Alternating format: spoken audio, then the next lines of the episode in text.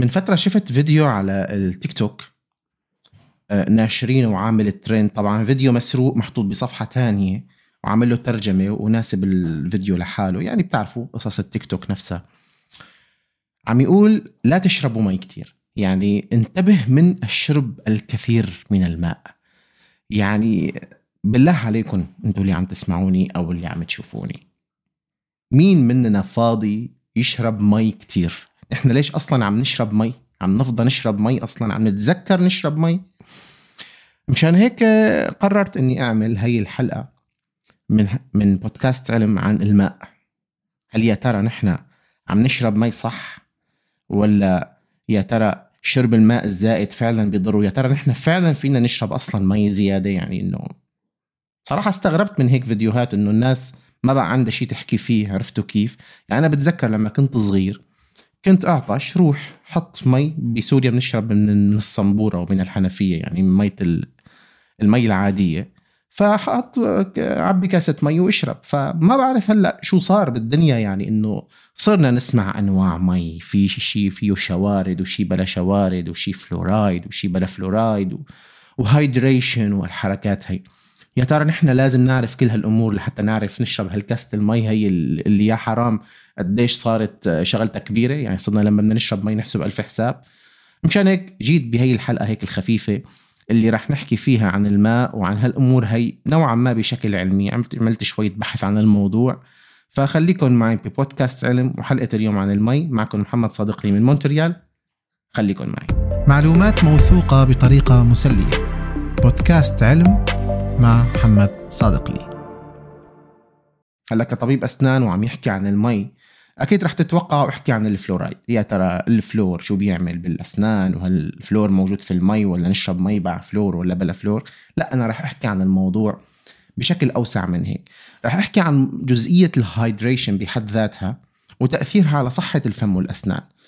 أه قديش هي كمية المي اللي لازم نشربها؟ شو هي أنواع المي اللي موجودة بالسوق؟ ويا ترى هالانواع هي فعلا مفيدة ولا مو مفيدة ولا مضرة؟ وطبعا رح أحكي لكم عن جزئية الفلورايد ووجود الفلورايد بالماء في شغلة نسيت نوه عليها بمقدمة البودكاست اللي هو بودكاست علم إنه أنا عندي ثلاث أولاد بالبيت. الله يحفظ لكم أولادكم. فطبيعي تسمعوا صوت ولد عم يعيط أو ولد عم يلعب أثناء البودكاست لأني أنا عم سجل من البيت والاستوديو موجود في البيت. فطبيعي تسمعوا شوية أصوات أحيانا عرفتوا كيف؟ بالحلقات فاعذروني لهذا الشيء. بنرجع لموضوعنا. قبل ما نبلش بالأمور المعقدة عرفتوا كيف؟ نغوص شوي بالأحداث خلينا نعرف بالضبط قديش نحن محتاجين مي. يعني ما عم لكم إنه والله قديش لازم نشرب. هلأ حسب ما بحثت ولقيت ما لقيت رقم ثابت إنه لازم الإنسان يحتاج هذه الكمية من الماء لحتى يضل عايش. المقالات بشكل عام عم تقول لك حسب درجة الحرارة بالبلد اللي انت عايش فيها حسب النشاط اليومي اللي بتعمله حسب عمرك حسب آه، الأمراض اللي انت لا سمح الله عندك إياها. بالنسبة للنساء إذا كانت حامل أو مرضع هالأمور هي بتحدد كمية الماء. لكن بشكل عام عملوا إحصائية بين الأكاديميات الوطنية اللي موجودة بأمريكا سواء كانت الطبية أو غير الطبية. وجدوا إنه التوصيات بتقول إنه الرجل بحاجة ل 3.7 لتر من الماء يوميا. والأنثى بحاجة ل 2.7 لتر من الماء يوميا. طبعا هذا الماء ليس فقط شرب الماء لأني نحن بنعرف إنه الماء موجود بكل المشاريب موجود حتى بالأكل. فوسطيا عندنا 20% من هي الكمية موجودة بالطعام و80% موجودة من بالسوائل يعني سواء كان ماء أو غيره. فمو كلياته بس نحن نمسك ونشرب كاسات مي. وفي مقولة شائعة إنه اشرب كل يوم 8 كاسات مي بما يعادل 3 لتر. نوعا ما مقبولة. نوعا ما مقبولة. ممكن تشرب 8 أو أقل شوي ما في مشكلة. شرط إنك تكون عم تاكل منيح وعم تاخذ حاجتك من الماء بشكل عام بشكل صحيح. طبعا ما ننسى موضوع الناس اللي بيتمرنوا إنه جدا ضروري إنك تكون عم تشرب مي أثناء وقبل وبعد التمرين. وطبعا الأكل أثناء الأكل يفضل إنك تشرب مي. وطبعا أهم شيء والشيء البديهي اللي كل المقالات والدراسات والناس مجمعين عليه إنه لما تعطش اشرب مي. إذا مالك عطشان لا تشرب. وإذا كنت مالك منتبه حاول تنبه حالك وبس موضوع بسيط. هاي هي ملخص إنه أنت إمتى لازم تشرب مي. هلأ بالنسبة لتأثير الماء على صحتنا. هلأ بشكل عام نحن بنعرف دور ال hydration بحد ذاته اللي هو الإماهة للجسم. إحنا جسمنا أغلبه مكون من الماء. فالماء ضروري لصحة الجسم.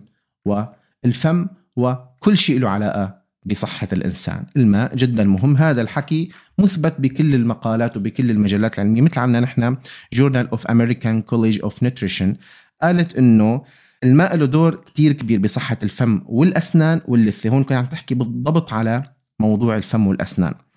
ومقاومة الأمراض والمناعة. يعني إذا أنت ما بتشرب مي منيح وعندك نقص بكمية المياه بصير في عندك مشكلتين. الأولى نقص المناعة بسبب نقص كمية المياه بالجسم وبالتالي الجراثيم اللي باللثة أو بالفم بتصير more aggressive يعني بتصير أكثر شراسة بصير تعرضك للأمراض الفموية أكبر.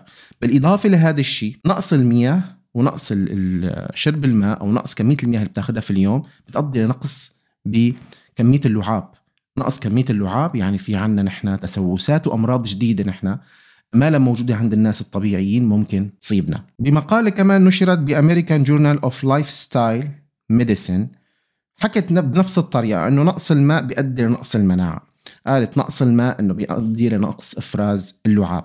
أضافت لهذا الشيء أنه ارتبط كثير من أنواع السرطان بنقص الماء مثل سرطان الكلى. أحد الأمثلة أنه الناس اللي عندهم سرطان كلى درسوا ال lifestyle تبعهم شافوا إنه هن فعلا بالأصل ما بيشربوا مي. بالكميات اللي موصى عليها فأدى هذا الشيء لأمراض الكلى ومنها أدت للسرطان. وأضافت هي المقالة كمان بهي المجلة إنه إذا الواحد عنده already أمراض مثلا باللثة وعنده مشكلة بشرب المياه الأمراض اللثة حتتطور بشكل أسرع. حيصير في عنده زيادة بسرعة تطور المرض أكثر من المرضى اللي بيشربوا مي بشكل طبيعي. فتخيلوا قديش المي ضرورية. هلأ بنجي على أنواع المياه. تسمعوا في عنا smart water و و stupid water وفي عنا ال water اللي بتكون منكهة بس ما فيها سكر حبابة يعني. إحنا بنشرب هيك صودا فيها آه نكهة هيك طيبة منعشة بس ما فيها سكر ما بتضركم. شيلك من موضوع ال smart water وال وال stupid water وهدول القصص اللي كلياتها بصراحة يعني ما بشوف إنه فيها فائدة عرفتوا كيف؟ أهم شيء بالمي أنا برأيي وحسب ما قريت وحسب ما شفت ما كان فيها التوصيات إنه الواحد ياخذ smart water أو غيرها. إنه أهم شيء تكون المي نظيفة. أهم شيء تكون المي نظيفة لأن أنت عم تشرب مي كتير فإذا شربت مي مو نظيفة حتسبب أمراض بجسمك. فكتير مهم إنك تتأكد من نظافة الماء اللي عم تشربه. مثلا أنا بمدينتي بمنطقتي صار في من فترة تصليحات بالمي نحن بنشرب هون بمونتريال من الحنفية من المي العادية يعني ماء الصنبور. نحن بنقول الحنفية. فإجت تعليمات من البلدية إنه حاولوا تشربوا أو تغلوا المي قبل ما تشربوا لأن عم نعمل تصليحات وممكن يكون في احتمال تلوث للماء. هي الطريقة نحن okay. فأنت لازم تعرف بمدينتك شو هي التوصيات تبعت وزارة الصحة تشرب من الحنفية ولا تشتري المي. وبس وأكيد أنت لما عم تشتري المي من مكان موثوق معروف حيكون مسؤول إنه المي تكون نظيفة. هذا اللي بهم. بس بالنسبة للمياه بقى المنكهة اللي نحن مفكرينها ما بتضر في دراسة نشرت بأستراليا بتقول إنه هي المياه كان البي اتش تبعها البي اتش أو البي اتش الحمضية تبعها مرتفعة. شو صار عنا نحن لما بتصير عندك عم تشرب كل يوم من هي المي اللي معتبرة إنه أنت هي ما بتضر ما فيها سكر هذا اللي بيهمك بس موضوع السكر بتضلوا بيخوفونا منه. راح أحكي لكم عن هالموضوع إن شاء الله قريبا كمان. إنه هي المي مؤذية بطريقتين. أول شيء بتعمل الوسط الفموي حمضي وهي بيئة جدا مناسبة للجراثيم. الجراثيم بدها بيئة حمضية مشان تشتغل وتتنشط هيك وتصير أمورها. تمام التمام المشكلة الثانية إنه الجراثيم تنشطت أهلا وسهلا. فوقها بيعمل تخريش للأسنان بيعمل إيروجن للأسنان. تخريش مثل اللي إحنا لما بنحط حمض على الأسنان مشان نلزق التقويم بنعمل تخريش بسيط للأسنان لكن بيكون مدروس. لما أنت عم تشرب هي المي عم تزيل طبقة من هذا السن بالتخريش وبتجيب الجراثيم اللي أنت قويتها بالوسط الحمضي وبتيجي بتحطها على الأسنان. وخود على ضرر. فشافت إنه كل المياه المنكهة بدون استثناء البي اتش تبعها عالي فانتبهوا من هذا النوع من المي. خلاص نشرب مي عادي والسلام.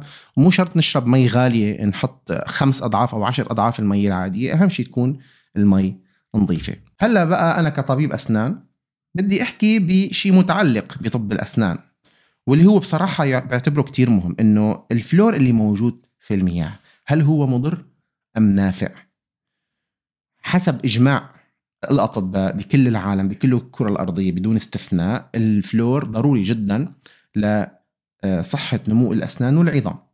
فالأطفال لما بيخلقوا حسب كمية الفلور اللي موجودة بالمياه الشرب أطباء الأسنان بيكونوا بيعرفوا بهديك الدولة كيف الوضع وطبيب ال family doctor طبيب العائلة كمان بيعرف قديش هي كمية الفلور اللي موجودة بالبلد فعلى أساسها بيوصفوا الفلور للطفل. هلا مثلا بكندا في كمية فلور كافية موجود بمياه الشرب حسب الموصى فيه ب Health Canada إنه مثلا 0.7 ملغ على اللتر كمية الفلور اللي موجودة. هي بتكون كافية للناس وللأطفال إنه يشربوا من الماء وتطلع أسنانهم سليم بدون ما ياخذوا آه، فلور بشكل إضافي. تمام؟ آه، ببلاد تانية ممكن تكون نسبة أقل من هيك وبالتالي لازم نعوضها. نحن ناخذ جرعة فلور إضافية للأطفال. طبعا ما تروح هلأ بعد ما نخلص الحلقة وتشتري فلور من الصيدلية وتعطيه لأبنك لأن هذا الشيء غلط. طبيبك هو اللي بيوصف لك غالبا يا طبيب العائلة أو طبيب الأسنان هو اللي بيوصف. الفلور حسب توصيات هيئة الصحة ببلدك الفلور كآلية عمل بيساعد على تقليل نسبة النخور. طبعا هذا الشيء مثبت بالدراسات وفيكم تبحثوا عن الموضوع. بثلاث طرق. الطريقة الأولى أنه بدخل ببنية السن نفسها بيغير من بنية السن وبيخليه أكثر مقاومة للنخور. الشيء الثاني وجوده باللعاب بيقلل من كمية الجراثيم اللي موجودة وبيضعف من عملها. وهذا بيكون عن طريق تقليل من حمضية اللعاب مثل ما قلت لكم بالفقرة الماضية أنه بصير اللعاب أقل حمضية وبالتالي الجراثيم ما بتشتغل صح. والطريقة الثالثة لما بنطبقه بشكل سطحي على السن فبيحمي الطبقة الخارجية من المينا بيعملها أكثر قساوة. هلأ بنجي على آخر شغلة رح أحكيها بهي الحلقة. آه، هو إذا نحن شربنا مي زيادة يعني نفرض جدلا إنه قدرنا نشرب مي زيادة. شو بصير عنا؟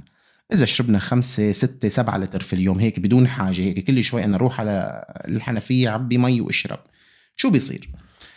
بصير إنه كمية الصوديوم بالدم بتنحل بهي الماء الزائد فبتنقص كمية الصوديوم في الدم. بتعرفوا الصوديوم مسؤول عن كتير أمور. كل الخلايا اللي بالجسم محتاجة الصوديوم مشان تشتغل أهمها خلايا القلب خلايا الأوعية الدموية موضوع الضغط وهالأمور هاي.